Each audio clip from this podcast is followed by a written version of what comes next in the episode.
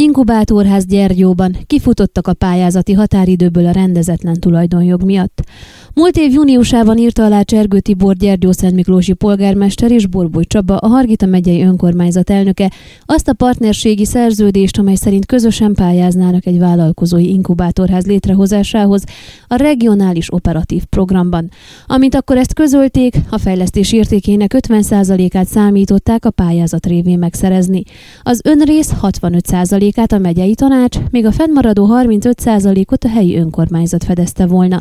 Akkor úgy becsülték, hogy 6,7 millió lej lenne a beruházás, később ez az összeg közel 9 millióra emelkedett. Az elképzelés szerint fiatal vállalkozóknak, kreatív gazdasági ágazatokban dolgozó kezdővállalkozásoknak szánták az egykori öntödében kialakítandó inkubátorház helyiségeit, adottságait. Az elképzelt közös beruházás azonban nem kaphatott támogatást, hiszen mint közben kiderült, a kiszemelt épületnek nem volt tisztázott a tulajdonjogi helyzete.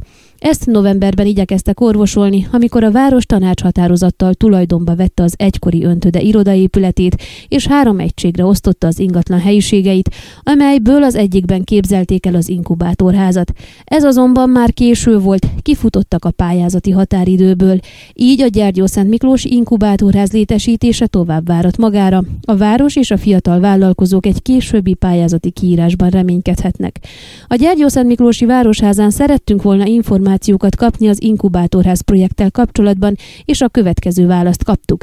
Az évek óta elhanyagolt vagyongazdálkodás és a tisztázatlan tulajdonviszonyok miatt késik a vállalkozói inkubátorház létrehozásának projektje Gyergyó Szent Miklóson.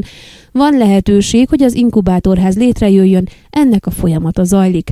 Hargita megyében egyébként három ilyen intézmény létrehozásához indították el a pályázati folyamatot a múlt évben.